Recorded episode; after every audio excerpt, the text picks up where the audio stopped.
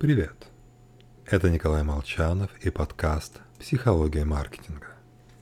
Сегодня мы с вами будем говорить о психологии отношения к спецоперации. Как и почему меняется настроение общества. Итак, размявшись на ковиде, мы вступили в полосу несветлого будущего. Однако человек обладает психологической иммунной системой, которая помогает пережить тяжелые события. За последние две недели в обществе включился целый ряд защитных механизмов. Стадия первая. Шок. Страна расколота. Новостные сайты, каналы мониторятся беспрерывно. Смотришь сводки, видео и ужасаешься. Стадия вторая. Наступает сознательное ограничение в чтении новостей. Жить в непрерывном потоке негатива, негатива сложно, хочется оградиться от него. Стадия 3. Растет приоритетное внимание к проблемам в собственном доме. Санкции не только арест Вил Соловьева или яхта Усманова, неважно, кого поддерживает человек. В очереди к кассам закрывающихся Victoria's Secret и IKEA стоят представители противоположных политических взглядов. Стадия 4. Активно формируется противопоставление «мы-они». К примеру, временами мы нелицеприятно высказываемся о родственниках. Имеем, знаете ли, право. Но если о них неодобрительно отзовется посторонний, вполне может получить по морде.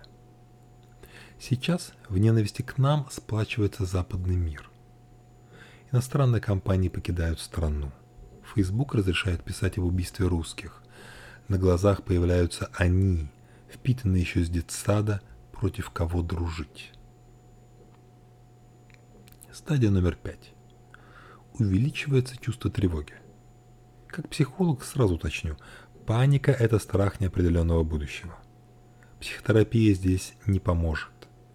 Снизить ее можно только сделав будущее предсказуемым. Уровень тревожности спадет, когда мы будем уверены в том, что произойдет завтра. Неважно даже, сколь сложным оно будет. На стадии номер 6 ищутся факторы для поддержания позитивной самооценки. Например, мои бывшие сокурсники пансиат осуждают Россию, постят фото, как принимают беженцев, отправляют им гуманитарную помощь. Бесконечно чувствовать свою страну виноватой сложно. Хочется найти оправдание. Результат – растет желание верить сообщениям про государственных СМИ, ведь там цели страны благородны. В краткосрочной ситуации механизмы психологической защиты толкают общество к объединению, установлению жестких границ свой-чужой. Только главное, противопоставляя себя миру – не оказаться на обочине этого мира. Например, достижения Португалии прекратились после периода, когда страна входила в число крупнейших империй мира. И теперь одной из основных черт португальского самосознания и национального характера является саудадия – печаль, грусть по несбывшемуся. Отголоски подобного чувства в России прослеживаются в многочисленных мемах с Гагариным на тему «Прости нас, Юра». Люди, даже родившиеся спустя десятилетия после полета в космос, ощущают, это одно из великих достижений страны. Повод для гордости. Только ему уже больше полувека. В наше время была надежда на спутник 5, но ему толком не дали взлететь. Тоске национального сознания по успехам нужен выход. Вопрос только какой.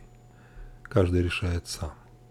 Но на мой взгляд – Дорога, которую мы выбираем, чтобы добраться до цели, определяет, кем мы станем, когда достигнем ее.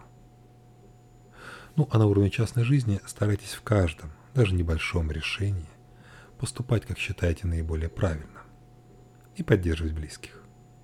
Тогда, в любом случае, вы будете знать, я сделал все, что мог. Будьте счастливы. С вами был Николай Молчанов и подкаст Психология маркетинга.